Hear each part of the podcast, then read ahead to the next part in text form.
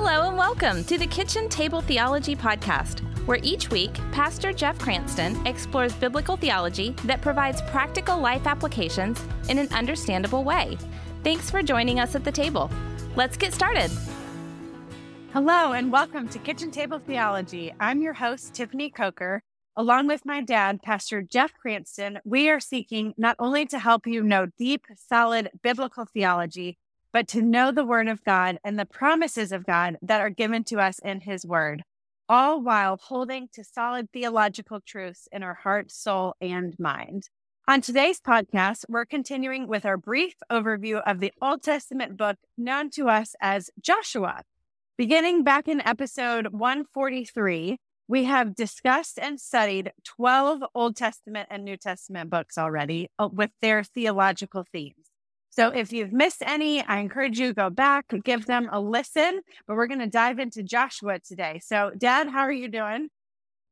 Yep, the uh, the voice is coming back slowly but surely, and uh, I received something really nice in the mail this week from one of our kitchen table theology family. It was a pound of Southern pecan coffee and a coffee mug.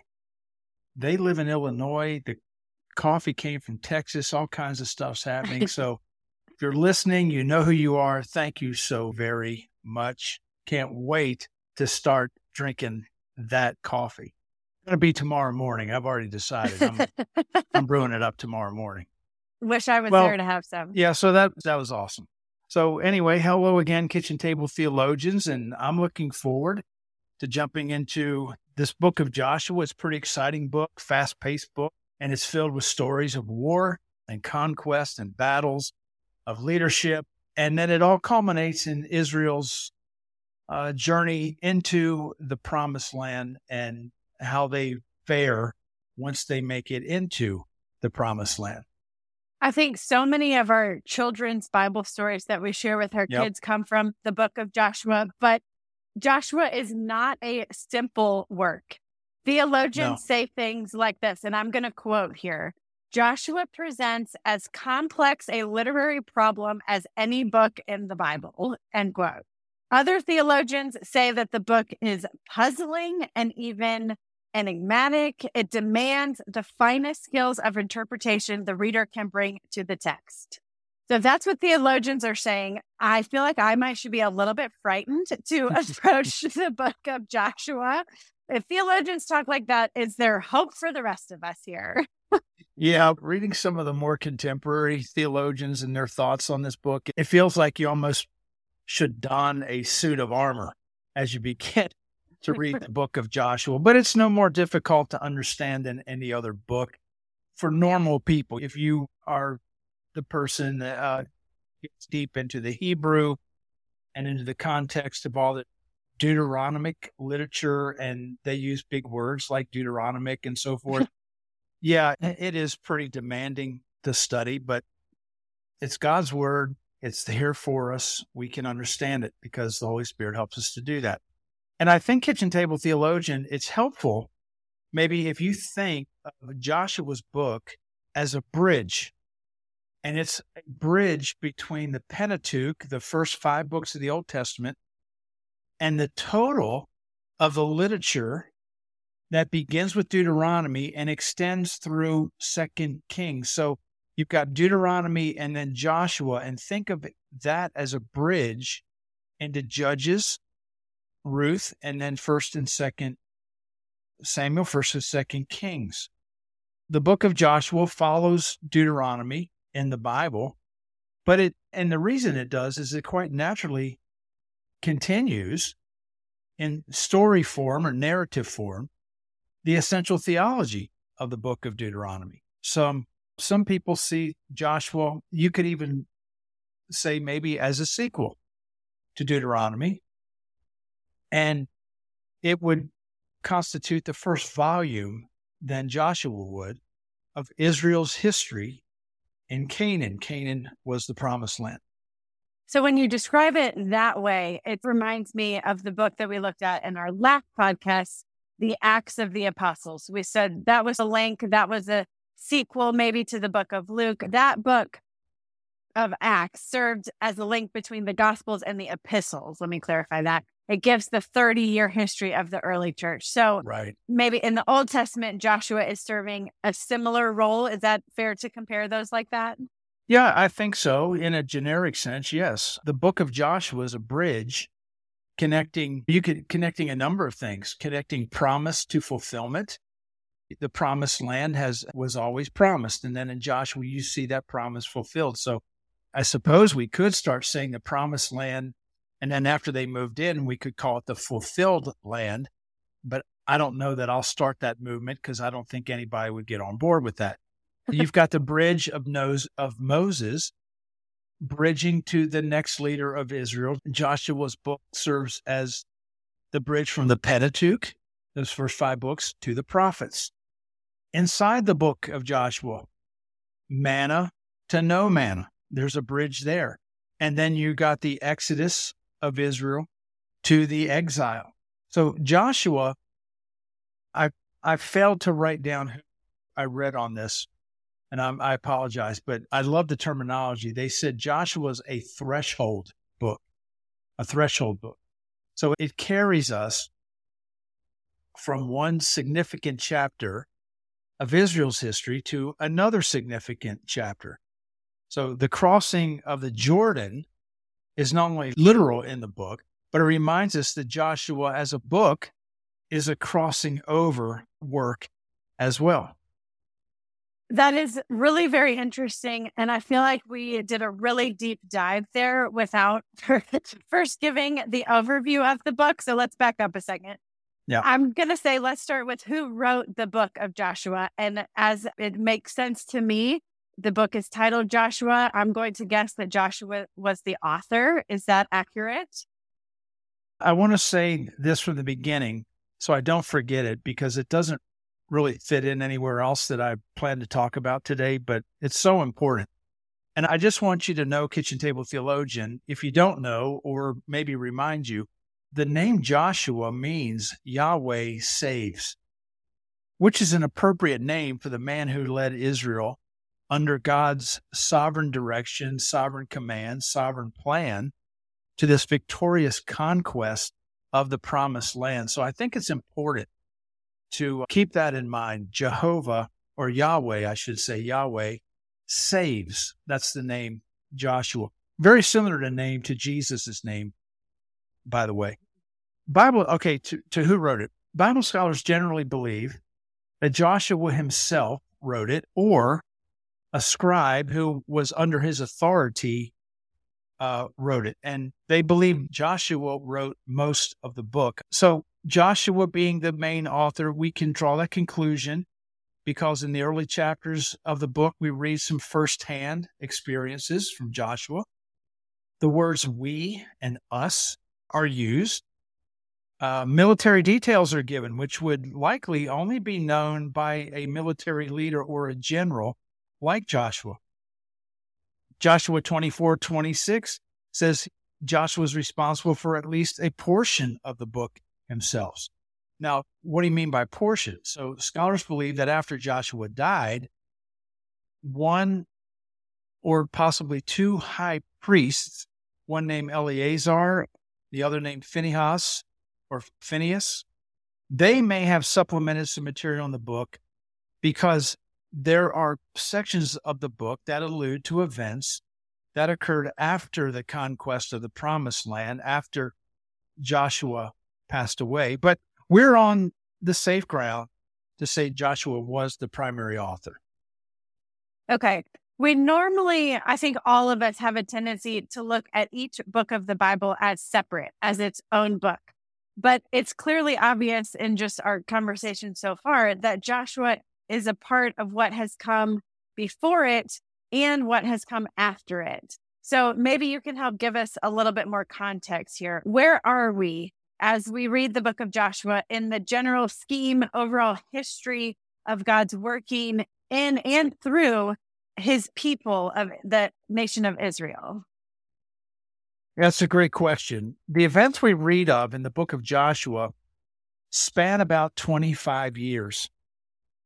And again, I don't know about everybody else, but growing up and reading this book, It just seems it spanned hundreds of years. Right. But but it, it's like the book of Acts. I think we determined last week that spanned about 30 years. yeah. Now Joshua spans about 25 years.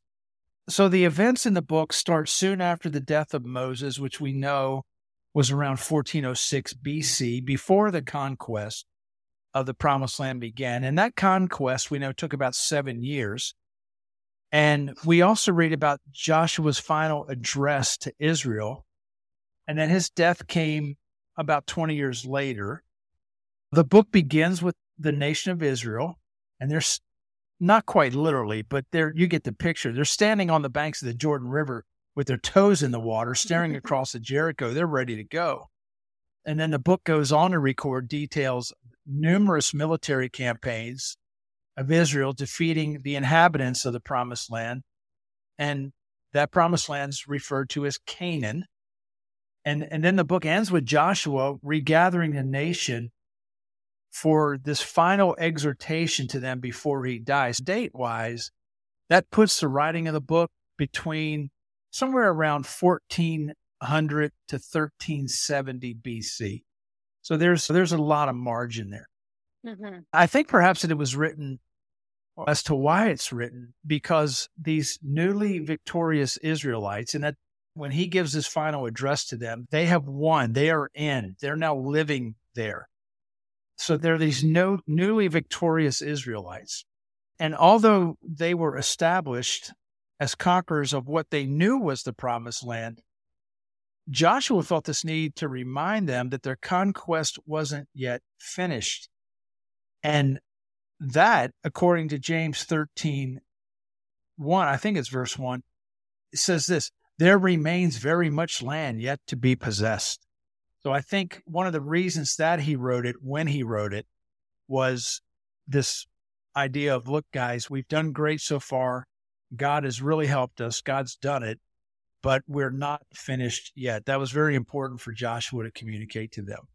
All right. So, with all of that established, which I think that does help to clear it up, give us a good picture of where we are in this book. How about you walk us through a few of the theological themes that we find in the book of Joshua? Again, I'm sure there could be tons, but maybe just give us a few. Yeah, there are a lot of themes in this book, but like most of our podcasts, we'll scratch the surface a bit here, maybe just reveal a few things. And Kitchen Table Theologian, if you just love the book of Joshua and you dig deeper, or you want to dig deeper, we want to encourage you to do that. So roll up your theological sleeves and jump in and open your study Bibles and start finding some good commentaries online about Joshua and dive in. It's a phenomenal book. All right, so let's take a look at a few theological themes, and these are in no particular order. And maybe we'll just start with this one. One, one theological theme we see God's sovereignty over the elements and the natural world. We see that. So we're reminded theologically of God being creator and sustainer of the universe, but we see his sovereignty over the elements and the natural world. And we see this in God stopping the Jordan River to allow Israel to cross on dry land. So major move of God's sovereignty there. Another one that comes to mind, I think it's in Joshua, so hopefully it is, where the sun and the moon stand still during one of the battles. I mm. feel like that's pretty major if you can stop the sun and the moon. yeah, we that's in Joshua chapter 10. And there is this spectacular miracle when God delivers his people from hostile kings. And I just pulled a section out of chapter 10. It says, Joshua spoke to the Lord in the day when the Lord gave the Amorites over to the sons of Israel. And he said, in the sight of Israel, yeah, Joshua, sun, stand still at Gibeon, and moon in the valley of Ajalon. And then we read this the sun stood still and the moon stopped until the nation took vengeance on their enemies. And then it continues the sun stopped in the midst of heaven and did not hurry to set for about a whole day. There has been no day like it before or since when the Lord heeded the voice of a man, for the Lord fought for Israel. So Joshua said, Sun stand still, moon stand still. God listened to that and God did that. And kitchen table theologian, if you want to have some fun and just have your mind blown, do a deep dive on if scientists and cosmologists believe that in in our human history we somehow lost a day or lost time because of this event. It's very fascinating what you will discover. That's amazing. And I bet very interesting to read into that a little bit. So we see God's sovereignty over the elements and the natural world as one theological theme. We you said we see him as a creator, sustainer, sovereign over mm-hmm. creation. What else? Yeah, all throughout the book you see his power and authority. That's another theme, power and authority. In in chapter 19 God says all the earth is mine. That covers it all. All the earth yeah. is mine. And and God proves this by vanquishing every king, every army who opposed him. And when when kings and armies opposed Israel, they were opposing God. And every Canaanite king opposed him. And just a reminder, Joshua again is about the Israelites moving into Canaan, the promised land. And then once they got there, it wasn't like the gates threw open. There were people already living there, large people groups, powerful kingdoms. And Israel had to fight and defeat those various people groups that were already there. But God said, Everything, all the earth is mine. And he proved it by giving the land to the Israelites. And that reminds us of Psalm 2, where we read this Why do the nations rage and the peoples plot in vain? The kings of the earth set themselves, and the rulers take counsel together against the Lord and against his anointed, saying, Let us burst their bonds apart and cast away their cords from us. Yeah, and that, that psalm goes on to talk about how kingdoms and kings rise up against Israel, rise up against God, and it's just completely futile. And mm-hmm. God says, I'm going to come against them and I'm going to do away with them and so forth, which is exactly what happens. So let's keep going. The next two themes, I think, go hand in hand. One is we find God requiring his people to be sanctified at the river as they enter the promised land because his presence there makes it holy. So as they're getting ready to cross in the promised land, hold up, everybody, time out. We have to go through this process of being holy, of being sanctified, or that word sanctified means to be set apart because we're going where the presence of God is. So that's a pretty cool thing. And then you juxtapose that with the book of Joshua, there's a time where God requires his people's purification because he had judged or determined that they had polluted sacred things in an act of disobedience in chapter 7.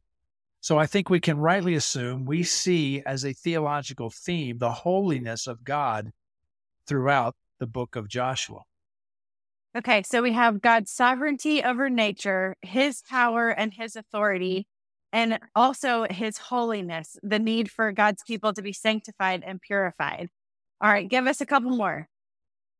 Just a couple more, but just a sentence or two on each one.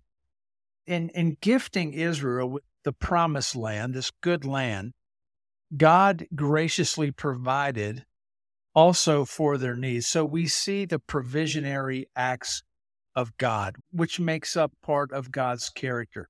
I'll give you an example. In chapter 5, we read this the day after the Passover. And by the way, Israel maintained celebrating or observing the Passover every year, no matter if they were in the desert or not. So they did. And then the day after the Passover, on that very day, Here's what we read They ate of the produce of the land, unleavened cakes and parched grain, and the manna ceased the day after they ate of the produce of the land. And there was no longer manna for the people of Israel, but they ate of the fruit of the land of Canaan that year. And near the end of the book, God summed it up for Israel when he said this. This is in chapter 24. I gave you a land on which you had not labored, and cities that you had not built, and you dwell in them. You eat the fruit of vineyards and olive orchards that you did not plant. And, and so you see this gracious provision of God for his people throughout. And lastly, it's a record that, that God keeps his promises.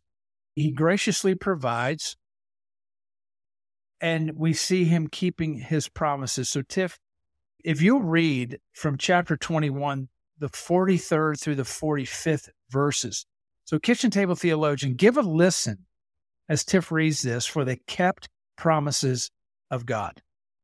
Sure. Okay, here we go. So the Lord gave to Israel all the land that he swore to give to their fathers, and they took possession of it and they settled there. And the Lord gave them rest on every side, just as he had sworn to their fathers. Not one of all their enemies had withstood them, for the Lord had given all their enemies into their hands. Not one word of all the good promises that the Lord had made to the house of Israel had failed. All came to pass. Isn't that incredible? Just time and again, Here's what he said he'd do, he did it. Here's what he said would happen, it happened. It's just incredible. So we see here theologically, God, faithful to his word, always keeps his promises to his people. So therefore, he can be trusted to do what he says he will, in fact, do. I love that. That is so incredible and so encouraging for all of us today that we can look back at that and see how God has faithful has been faithful to his people in the past and that we can trust him that he will do that for us as well.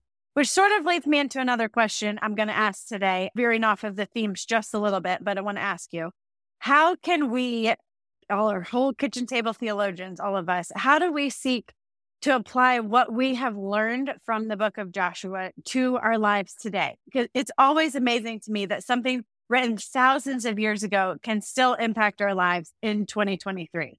So, how do you see that happening? How can we apply this to our lives?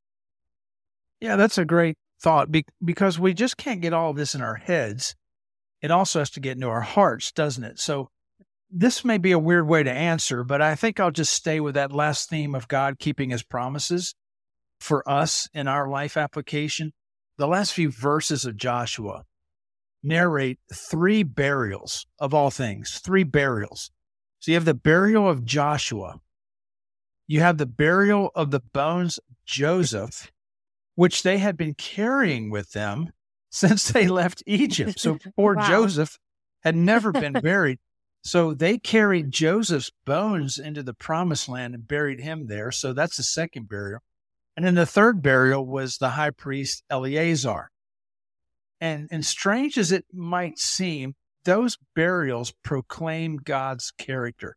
All three, Joshua, Joseph, Eleazar, were associated with Israel's days in captivity. Now, Joseph was long, long ago when Jacob's family first settled in Egypt, and Joshua and Eleazar, as young men, they were on that long journey through the wilderness. But now all three lay at rest in the land of promise as witnesses to God's faithfulness. And I would just remind us, and I think we can walk in this in our lives, that God is the ultimate promise keeper. As faithful and as present as he was with Israel, so he is with us. Now, that's something we can really sink our teeth into, I think, and hold on to. Mm-hmm. Just as you saw his faithfulness throughout all the history of Israel, He's that faithful to you. And I'll just leave you a kitchen table theologian with this verse today Joshua 1 9, great verse out of the Bible. Be strong and courageous.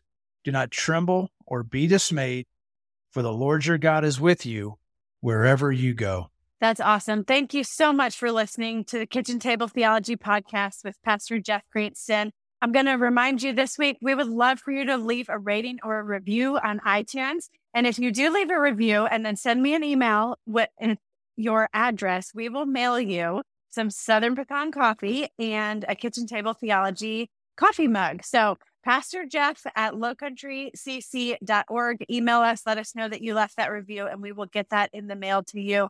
And we really do just appreciate any help you can give us in getting the word out. And that is really what helps other people hear about kitchen table theology and get the word out there.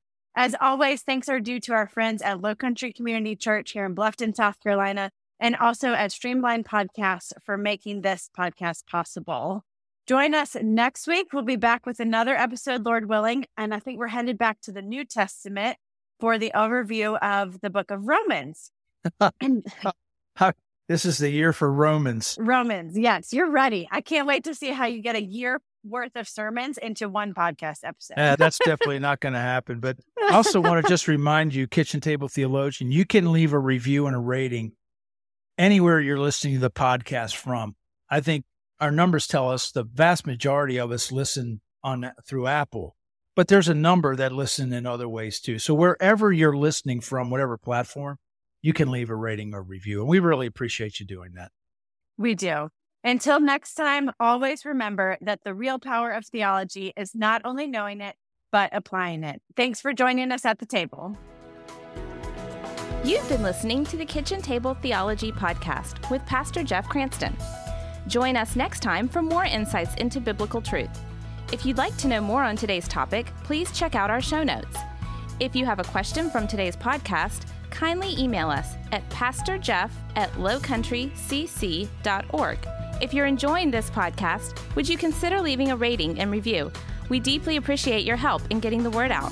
And be sure to subscribe on iTunes, Google Play, Spotify, or in your favorite podcasting app to continue this journey with us as we learn about and apply God's Word to our lives.